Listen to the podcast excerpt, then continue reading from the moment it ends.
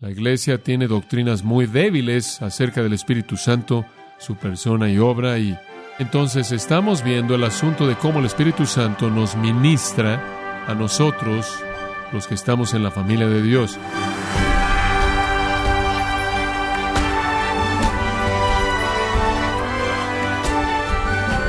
Sea usted bienvenido a esta edición de Gracia a vosotros con el pastor John MacArthur. Un hermoso himno cristiano dice, Espíritu Santo, aliento viviente de Dios, sopla vida nueva en mí, alma dispuesta, causa que tu palabra venga a vivir en mí, dame pasión por tu pureza. ¿Cuántas obras esenciales del Espíritu en la vida del creyente podríamos enumerar? O John MacArthur continúa enseñándonos acerca de la obra del Espíritu Santo en nuestra vida, conforme continúa con el estudio titulado Quitando el misterio de la obra del Espíritu Santo, aquí en gracia a vosotros. Creo que es obvio para todos nosotros que el Espíritu Santo es el miembro de la Trinidad que recibe la menor cantidad de atención. Tenemos muchas, muchas canciones que son escritas y cantadas acerca de Dios, acerca de la gloria de Dios, la persona de Dios, la obra poderosa de Dios desde la creación a lo largo de la redención. Tenemos himnarios llenos de canciones de alabanza a Dios. Tenemos muchas canciones, quizás inclusive más, acerca de las realidades maravillosas de la persona de Cristo y la obra del Señor Jesucristo. De hecho, parece no haber fin a las canciones que son escritas acerca de nuestro Salvador. Tenemos una cantidad mucho menor de himnos y una cantidad mucho menor de canciones que están dedicadas a la persona y obra del Espíritu Santo. Él es incluido aquí y allá como una frase o en una referencia a la Trinidad, pero simplemente no hay una himnología sustancial relacionada con el Espíritu Santo, y eso nos deja cortos de darle adoración al tercer miembro de la Trinidad, adoración la cual es debida al Espíritu. También tenemos una tolerancia baja al error doctrinal con respecto a la naturaleza de Dios. Corremos, por así decirlo, para rescatar a Dios de los herejes y de aquellos que hablan de Él de una manera que no es un reflejo verdadero de su naturaleza. Hacemos todo lo que podemos por proteger la naturaleza de Dios y la obra de Dios. Hacemos lo mismo por Cristo. Somos excesivamente prontos por asegurarnos de que no se represente de manera equivocada la persona y obra del Señor Jesucristo. Somos cuidadosos en definir las facetas de la encarnación de la naturaleza de Cristo, el Dios encarnado, el Dios en carne humana, somos prontos por entender todo matiz de su obra redentora, por entender la cruz y la importancia de la cruz y los grandes temas doctrinales de la redención en toda su plenitud y en todo su detalle minúsculo. Somos cuidadosos, de hecho, cuando hablamos de Dios y de Cristo. Por otro lado, cuando hablamos del Espíritu Santo, tendemos a ser mucho más tolerantes de representaciones equivocadas del ministerio del Espíritu Santo, las cuales, por cierto, abundan por todos lados. Con frecuencia no corremos para rescatar las grandes verdades acerca del Espíritu Santo. A lo largo de los años me he esforzado por hacer eso de vez en cuando. Hace varios años atrás escribí un libro titulado Los Carismáticos, en un esfuerzo por cuestionar un movimiento no bíblico que representaba de manera equivocada la obra del Espíritu Santo. No tenía idea en ese entonces de que el movimiento continuaría expandiéndose mucho más allá de lo que vi cuando escribí ese libro, allá por los setentas. Escribí otro libro titulado Caos Carismático, el cual se esforzaba por volver a ver esa representación equivocada del Espíritu Santo en ese paradigma en particular de la santificación que conocemos como el movimiento carismático. También fue unos cuantos años después de eso que sentí la necesidad de hablar del asunto del paradigma de la psicología y mucho de lo que estaba predicando y enseñando, no solo aquí, sino en conferencias de pastores y otras oportunidades que tuve por todo el país y por todo el mundo, era tratar de definir un entendimiento bíblico de la santificación fuera de la entrada o la influencia de la psicología humana. Pero de nuevo, con frecuencia me sentí como una voz que clamaba en el desierto, como si estuviera nadando contracorriente en contra de la tendencia evangélica la cual era un movimiento carismático que seguía creciendo y creciendo y un movimiento psicológico que seguía expandiéndose continuamente. Después vino el movimiento pragmático, en donde en esencia hemos definido la idea de que nos movemos hacia adelante nuestras vidas espirituales mediante técnicas, mediante ciertos medios de operación que podemos aprender si nos sentamos bajo la enseñanza de los maestros correctos y aplicamos los principios correctos. Y el pragmatismo ha hecho lo mismo. Ha quitado la prioridad, ha quitado el énfasis, en algunos casos casi ha hecho que desapareciera el Espíritu Santo en su totalidad. Hay muy poca enseñanza en el ministerio pragmático impulsado por la mercadotecnia de los evangélicos en la actualidad acerca de la obra del Espíritu Santo. Tener un paradigma de santificación verdadero, un entendimiento verdadero de la obra del Espíritu, es crítico debido a que los paradigmas falsos de santificación no pueden refrenar la carne, no pueden alejar del pecado, no pueden llevar al crecimiento espiritual y a la eficacia espiritual ni a la gloria de Dios. La Iglesia tiene doctrinas muy débiles acerca del Espíritu Santo, su persona y obra, y una muy grande tolerancia hacia errores con respecto a la obra y el ministerio del Espíritu Santo. Entonces estamos viendo el asunto de cómo el Espíritu Santo nos ministra a nosotros, los que estamos en la familia de Dios. Y comenzamos como un buen punto de partida con Gálatas capítulo 3. Y una pregunta que es presentada en el versículo 3, ¿sois tan necios habiendo comenzado por el Espíritu, ahora sois perfeccionados por la carne? Si pensamos en esto y lo pensamos bíblicamente, recordamos que nuestra salvación es una obra del Espíritu. Nacemos de nuevo por el Espíritu de Dios mediante el medio de la palabra de verdad. Somos nacidos del Espíritu, entonces entendemos que nuestro nuevo nacimiento nuestra regeneración, nuestra conversión es una obra del Espíritu de Dios. No es por sangre, ni de la voluntad de la carne, ni de la voluntad del hombre, sino de Dios, mediante el Espíritu que hemos sido salvos. Y después, habiendo comenzado en el Espíritu, eso es comenzado en nuestra vida en Cristo en el Espíritu. Somos tan necios como para pensar que la perfección espiritual puede venir a través de la carne mediante algún medio humano. Y la respuesta a la pregunta, claro, es que no debemos ser tan necios, debemos reconocer que así como fuimos regenerados por el Espíritu, seremos santificados también por el Espíritu y únicamente por el Espíritu. Ahora vimos al principio la obra salvadora del Espíritu Santo. Hablamos de cuatro cosas, que el Espíritu convence de pecado. Jesús dijo en Juan 16 que le enviará el Espíritu y cuando Él venga convencería al mundo de pecado y de justicia y de juicio. Esta es la obra inicial del Espíritu Santo al salvar a una persona, convencer a esa persona de su pecado. Esto no es natural para el hombre, esto no viene mediante la voluntad del hombre, como vimos en las palabras de Jesús, quien dijo con respecto al joven rico que este hombre estaba tratando de hacerlo por sí mismo, algo que era imposible. Él no puede cambiar su propia vida, inclusive la convicción de pecado, inclusive la obra de la ley, pronunciándolo culpable delante de Dios bajo una maldición y dirigiéndose al juicio eterno, es un tipo de convicción no natural para la humanidad, sino concedido sobrenaturalmente por el Espíritu de Dios. Entonces, Él lleva a cabo la obra de convicción. Fluyendo de eso está su segunda obra. Él produce a partir de esa convicción penitencia o arrepentimiento. También es la obra del Espíritu causar que el pecador se arrepienta. En tercer lugar, el Espíritu energiza o capacita el Evangelio en el corazón individual. Es el Espíritu quien hace que el Evangelio esté vivo. Es el Espíritu quien aviva el Evangelio, inclusive en su predicación. 1 Pedro 1.12 dice el Evangelio fue predicado por el Espíritu Santo enviado del cielo. Esto es, fue predicado de tal manera que penetró el corazón de una manera transformadora.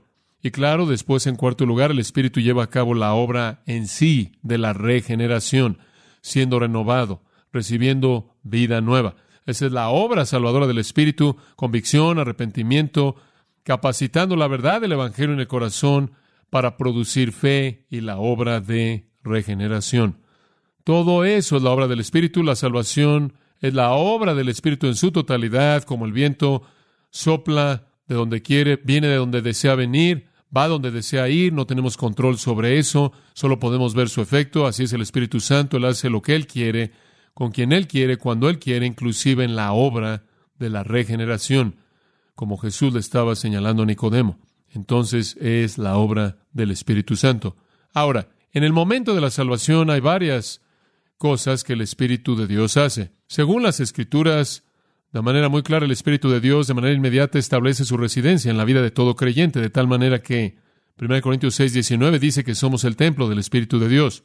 Romanos 8, 9 lo dice de esta manera. Y si alguno es de Cristo, él tiene al Espíritu Santo. Si alguno no tiene al Espíritu, no es de él. Entonces el Espíritu de Dios establece su residencia en el creyente. 1 Corintios 12, 13 lo expresa de esta manera. Somos bautizados por Cristo mediante el Espíritu en el cuerpo. Y entonces hay una obra de bautizo que Cristo lleva a cabo mediante el poder del Espíritu colocándonos en el cuerpo de Cristo. Todo eso se lleva a cabo en el momento mismo de la salvación. Debemos concluir también que en ese mismo momento el Espíritu nos asegura para la gloria eterna. El primer capítulo de Efesios presenta esto de manera muy clara, que se nos da al Espíritu Santo como un sello, esto es, somos sellados hasta el día de la redención. Entonces recibimos al Espíritu Santo, establece su residencia en nosotros. El Espíritu de Dios entonces por su poder nos coloca en la vida de la iglesia, el cuerpo de Cristo. El Espíritu nos asegura hasta la gloria eterna. Inclusive hay una obra separadora del Espíritu Santo.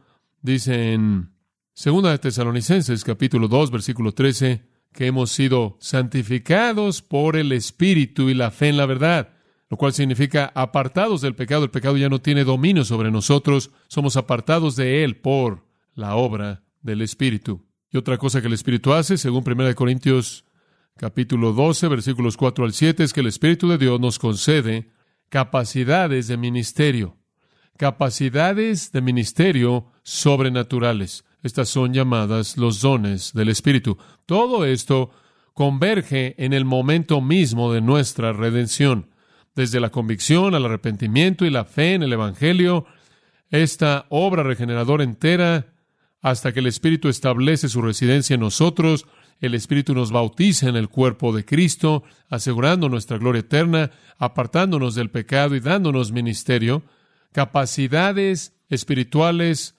sobrenaturalmente dadas, todo esto ocurre en nuestra salvación. Entonces, así es como comenzamos en el Espíritu. Es algo poderoso poderoso que el Espíritu domina el volverse hijo de Dios.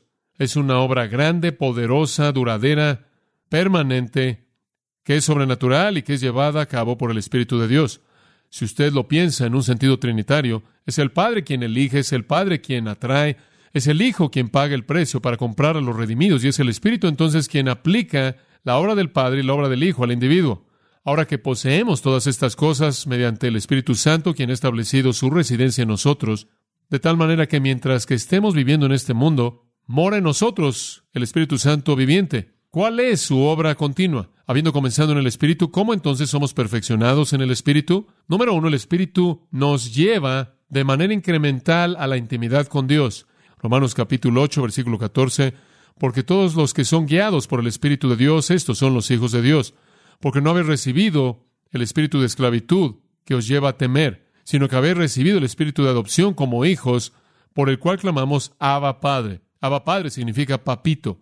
De pronto pensamos en Dios como nuestro papá, nuestro papito, ya no como una figura distante, terrible, aterradora, con la que no debemos jugar, sino que de pronto hemos sido llevados un sentido de intimidad con Dios, en donde corremos a entrar a su presencia como niños pequeños, llamándole papá, en el sentido más cariñoso y cálido, y lo hacemos sin temor, y eso es debido a cierta actitud, cierta disposición que ha sido llevada a cabo en nosotros por la obra del Espíritu que mora en nosotros.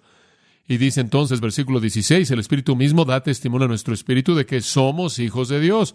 Esta es la obra del Espíritu, confirmarnos que pertenecemos a Dios de una manera tan verdadera, tan íntima como para poder llamarle a Dios nuestro papá. La misma verdad maravillosa es presentada para nosotros en Gálatas capítulo 4, en donde dice en el versículo 6, Dios ha enviado al Espíritu de su Hijo a nuestros corazones, clamando, Abba Padre. Cuando le hablamos a Dios con familiaridad, cuando le hablamos a Dios con intimidad, cuando hablamos acerca de nuestro Dios siendo personal y conociendo a Dios, esta es la obra del Espíritu Santo. Lo segundo que le señalé la última vez, no solo el Espíritu nos lleva a la intimidad con Dios, sino que Él ilumina las Escrituras. Él ilumina las Escrituras. Vimos 1 Corintios capítulo 2 y no vamos a regresar a los detalles ahí, pero recuerde lo que dice ahí. Dios ha revelado las cosas que ojo no ha visto, ni oído ha oído, ni pueden entrar al corazón del hombre. Dios nos las ha revelado mediante el Espíritu, mediante el Espíritu. Y el Espíritu nos las ha dado, versículo 13, no en palabras enseñadas por sabiduría humana, sino en palabras enseñadas por el Espíritu, combinando pensamientos espirituales con palabras espirituales. Dios ha tomado la verdad espiritual, Dios el Espíritu ha tomado la verdad espiritual y la ha colocado en palabras espirituales en las Escrituras, de tal manera que en las Escrituras tenemos la mente de Cristo. Y como aprendimos de Primera de Juan, también tenemos al Espíritu Santo que mora en nosotros, quien es una unción de Dios, quien nos enseña todas las cosas. Entonces tenemos la palabra escrita por el Espíritu, verdades espirituales colocadas en palabras espirituales, y no solo tenemos las escrituras escritas por el Espíritu, sino que tenemos morando en nosotros al Maestro de las Escrituras, la unción que viene de Dios. Muy bien, número tres, y vamos a continuar en nuestro pequeño bosquejo acerca de los ministerios básicos del Espíritu Santo. Él glorifica a Cristo para nosotros. Él glorifica a Cristo para nosotros. Veamos Juan 15 por un momento. Juan capítulo 15, versículo 26. Y aquí nuestro Señor dice, cuando el consolador venga, a quien yo se enviaré del Padre, esto es el Espíritu de verdad. Él está hablando del día de Pentecostés, hablando del momento cuando el Espíritu de Dios es enviado.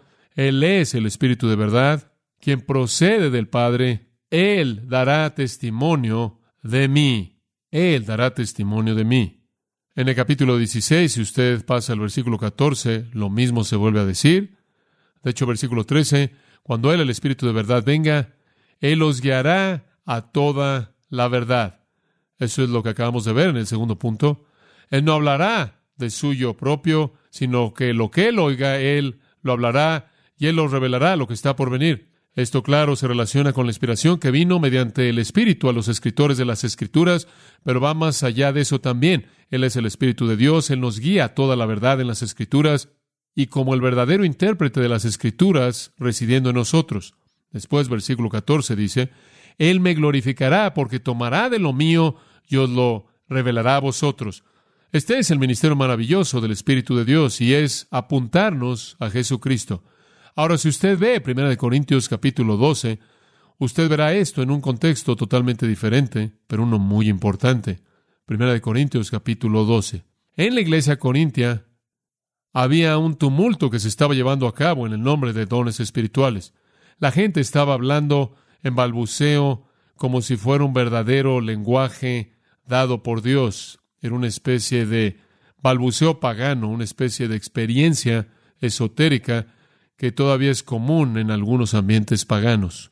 Algunas veces ellos estaban hablando, pensando que era el Espíritu de Dios, y de hecho estaban maldiciendo a Cristo. Esto podría ser porque de hecho en algunas ocasiones hablaron un lenguaje que de alguna manera se les dio o fue hablado a través de ellos mediante demonios. Los demonios estaban usando el desorden de la iglesia corintia para representar de manera equivocada la verdad y para blasfemar a Cristo. Y entonces él les dice en el versículo 1 acerca de los dones espirituales, no quiero que seáis ignorantes. Vosotros sabéis que cuando erais paganos, erais llevados a los ídolos como eras llevados. Cuando estaban en el paganismo, eran llevados a un tipo de experiencias que no involucraban la mente, eran llevados a los ídolos mudos, ciertamente por los demonios. Y quiero que esto sea conocido, que nadie que hable por el Espíritu de Dios dice que Jesús es anatema, es maldito. Puede imaginarse que en el nombre de algún don espiritual por parte de Dios, de hecho, estaban maldiciendo a Jesús. Pablo dice nunca, jamás. Cuando está hablando por el Espíritu de Dios, dice que Jesús es anatema. Pero por otro lado, nadie puede llamar a Jesús Señor, excepto por el Espíritu Santo. El Espíritu Santo se preocupa por exaltar a Cristo. Cualquier persona que exalta a Cristo lo está haciendo bajo la influencia del Espíritu Santo. El Espíritu Santo siempre nos lleva a darle gloria a Cristo, a reconocer el señorío de Cristo como la única persona gloriosa divina, quien es nuestro Salvador y nuestro Redentor. No solo nos lleva a la salvación, no es solo para llevarnos a la salvación. Yo creo que Jesucristo realmente es el tema de todas las escrituras. Fue él mismo quien dijo en el camino de Maús que él era el tema del Antiguo Testamento. Él dijo, escudriñad las escrituras porque dan testimonio de mí, hablan de mí antes en su ministerio. Y en el camino de Maús él comenzó en Moisés y en todos los profetas y en los escritos sagrados, y les mostró todas las cosas acerca de sí mismo. Él es el tema del Antiguo Testamento, él ciertamente es el tema de los Evangelios, su Evangelio es el tema del libro de los Hechos, y su obra redentor es el tema de todas las epístolas, y su regreso glorioso es el tema del libro de Apocalipsis. Y entonces Él es el tema de todas las escrituras, de tal manera que el Espíritu Santo continúa aplicando la verdad de las escrituras para apuntarnos directamente a la gloria de Jesucristo. ¿Y qué es lo que Él tiene en mente? Observe 2 Corintios capítulo 3 por tan solo un momento. 2 Corintios capítulo 3 y el último versículo en este gran capítulo. 2 Corintios 3, 18. Pablo dice, pero nosotros todos con cara o rostro descubierto, a diferencia de Moisés, quien tuvo un velo sobre su rostro en su experiencia de la gloria de Dios en el Antiguo Testamento, el velo es quitado, miramos como en un espejo claramente la gloria del Señor. No vemos las cosas en sombras como Moisés lo vio cuando él fue metido al lado de una roca y vio y Dios permitió que la gloria pasara solo la parte de atrás, al lado de él o enfrente de él, no la gloria plena. No tenemos una perspectiva disminuida de Dios como Moisés la tuvo. No tenemos, ni la iglesia de Jesucristo la tiene, una perspectiva velada de Dios. En Cristo Dios es revelado de una manera más grande que jamás lo fue en el Antiguo Testamento. Un día Él será revelado de una manera más plena cuando Él venga en la segunda venida y se despliega a sí mismo en esa gloria que disfrutaremos en la eternidad. Pero por ahora el velo es quitado como estaba colocado en el Antiguo Testamento. Y vemos en un espejo y vemos la gloria del Señor. ¿Y dónde es que vemos eso? Es en la palabra de Dios. Aquí es en donde su gloria es revelada. Es revelada en las Escrituras. Y conforme continuamos viendo la gloria del Señor revelada en las Escrituras, versículo 18 dice, somos transformados a la misma imagen. Nos movemos de un nivel de gloria al siguiente. Estos son niveles ascendientes de gloria. Otra manera de decirlo, nos volvemos más y más como Cristo. Conforme miramos su gloria, estamos siendo transformados a la misma imagen. ¿Qué imagen? La imagen de la gloria de Cristo que vemos en las Escrituras. Una de las razones por las que siempre predicamos a Cristo, una de las razones por las que nunca puedo estar contento con estar fuera de los evangelios de Cristo es porque Cristo siempre debe estar en despliegue. Él debe ser siempre el enfoque de todo, porque conforme usted mira su gloria, usted es transformado a su imagen, moviéndose de un nivel de gloria al siguiente al siguiente. Esta es una manera bíblica típica de hablar acerca de gloria ascendente o que se incrementa. ¿Y quién lleva a cabo la obra? Al final del versículo 18, como por el Espíritu del Señor. Entonces el Espíritu no solo nos muestra a Cristo en el momento de nuestra salvación, activando nuestra fe en el Evangelio, sino que el Espíritu continúa revelándonos la gloria de Cristo y conforme eso es revelado a nosotros mediante la palabra que Él ha escrito y mediante la iluminación, conforme leemos la palabra, literalmente estamos siendo transformados a la imagen misma de esa gloria por la obra del Espíritu Santo.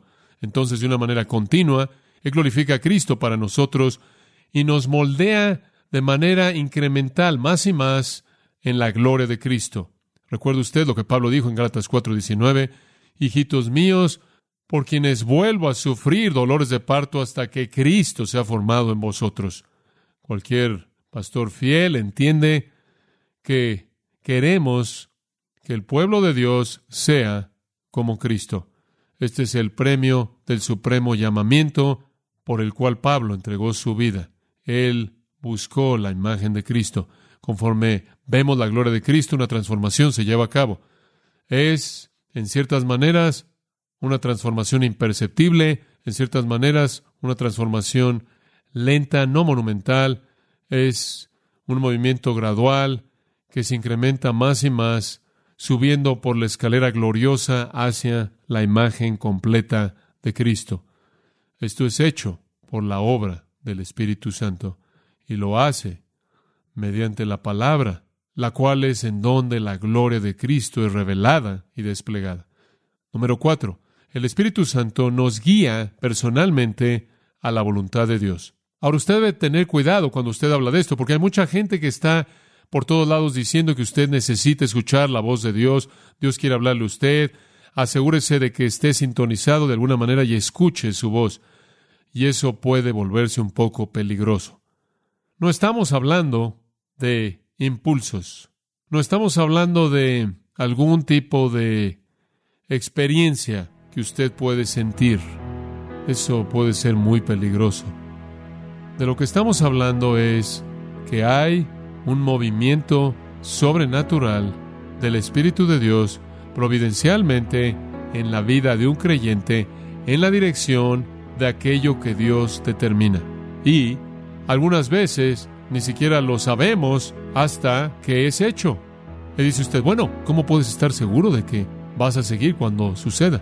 Y el meollo, y he dicho esto durante los años y años al enseñarle a los jóvenes, simplemente asegúrate de que estás caminando con el Señor como debes caminar, y si estás caminando con el Señor en obediencia a su palabra, eso es lo que significa caminar en el Espíritu.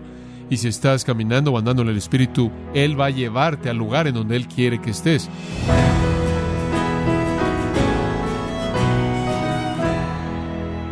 John MacArthur nos alentó con la increíble realidad de que el Espíritu Santo nos ayuda a quitar nuestros ojos de nuestro egoísmo y vanidad, para concentrarnos en la gloria de Cristo, nos encontramos en la serie Quitando el misterio de la obra del Espíritu Santo, aquí en gracia a vosotros. Estimado oyente, quiero comunicarle que Grace Community Church, bajo el liderazgo de John MacArthur, ha organizado para los días viernes 17 y sábado 18 de septiembre la conferencia en español Expositores 2021. Acompañan a John MacArthur en la enseñanza de Expositores 2021 con el tema Jesucristo el Inigualable, líderes de gran influencia como Paul Washer, Miguel Núñez, Sugel Michelén, Henry Tolopilo y Josías Grauman. Para mayor información e inscripciones a la Conferencia Expositores 2021, los días 17 y 18 de septiembre, en Son Valley, California, visite conferenciaexpositores.org. Repito, conferenciaexpositores.org. Si tiene alguna pregunta o desea conocer más de nuestro ministerio, como son todos los libros del pastor John MacArthur en español o los sermones en CD que también usted puede adquirir, escríbanos y por favor mencione la estación de radio por medio de la cual usted nos escucha en gracia a vosotros. Es importante conocer no solo el país y ciudad de donde usted nos escucha, sino también la radio.